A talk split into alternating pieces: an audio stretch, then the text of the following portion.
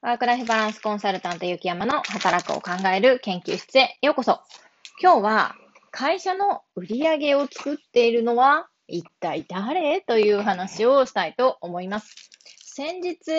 私、中小企業に勤める友人からこんな話を聞きました。その会社は工業系の会社で、モーターとか部品を作っている会社です。メーカーになりますね。で、その中小企業で、その会社ではコロナで需要が増えて、業績が大きく黒字になったそうです。でそこで、従業員全員に10万円の特別ボーナスが支給されたそうなんです。いや、従業員に利益を還元するっていうこの経営者の姿勢、これ素晴らしいですよね。なかなかこうコロナで先行きが見えない中で、こう、でも従業員に還元しようっていうその姿勢素晴らしいなっていうふうに思いました。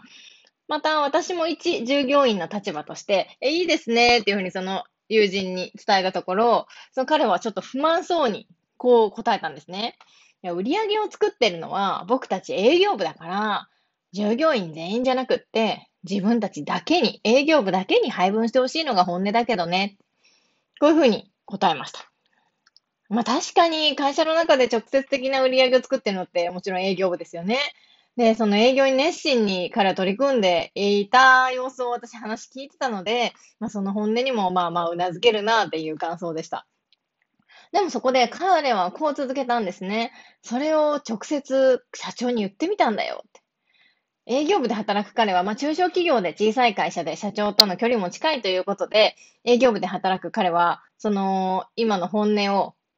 営業部だけに配分してほしいっていう本音を社長にぶつけたそうなんですね。すると社長からはこういうふうな答えが返ってきたそうです。確かに売り上げを作ってくれているのは営業部の君たち。コロナの大変な時でも努力を続けてくれているのはよく知ってるありがとう。君たち営業がお客様先で話をして信頼を得て売ってくる。で、その前後に必要な書類を作っている事務の社員もいるし、納品する商品そのものを作っている工場の作業員もいると。目に見える売り上げを作ってくれているのは、もちろん営業部の君たち。だが、その売り上げを裏で支えているのは全従業員。だから、全社員に特別ボーナスとして利益を還元する。こう、社長は彼に返したそうですね。すると彼は、まあこういうふうに社長から言われたら、まあ僕も確かにそうだなっていうふうに思って、まあうちっていい会社だよねっていうふうになんか誇らしそうな顔をしていました。で、余談なんですけど、この会社では産休育休中で今お休みしている従業員にも一律で10万円の特別ボーナスを支給したそうです。いや、めっちゃいい会社ですよね。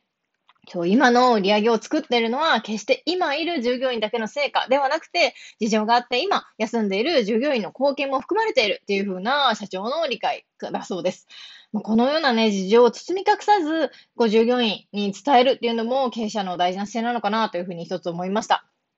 で、ここで出てきました間接部門。間接部門っていうのは、えー、裏方業務が多くって、えー、直接えー、売り上げを作ることができない間接部門ですね。経理とか総務部門などが代表的です。このような直接利益を上げない間接部門でも生産性を図るということはできるですね。例えば指標を作りやすい部門としては営業部と製造業ですね。製造部ですね。営業部門の場合は新規獲得数が何件あって、それを総労働時間で割ると生産性が出てきます。製造部門の場合は、何個正しい、えー、納品できる、えー、数の、えー、製品ができたかっていうのを総労働時間で割る。ということで、その部門ごとの生産性を定義することができます。しかし、の経理、総務部門などは直接利益を出さないですよね。こういったところは、先ほどの新規顧客獲得数だったり、生産数だったりっていうのが、まあ、数で出てこないので、定量化するのはとても難しいです。ですが、例えば、以下のような、このような視点で、えー、生産性を測ることはできます。例えば、えー、総務部だったら、年末調整とか年次業務の作業時間を数値化して、毎年より短い時間で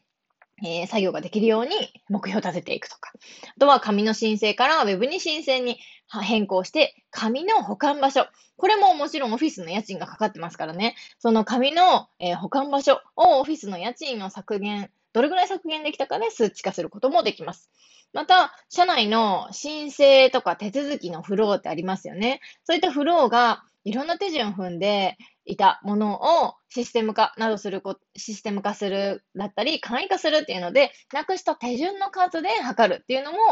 こともできます。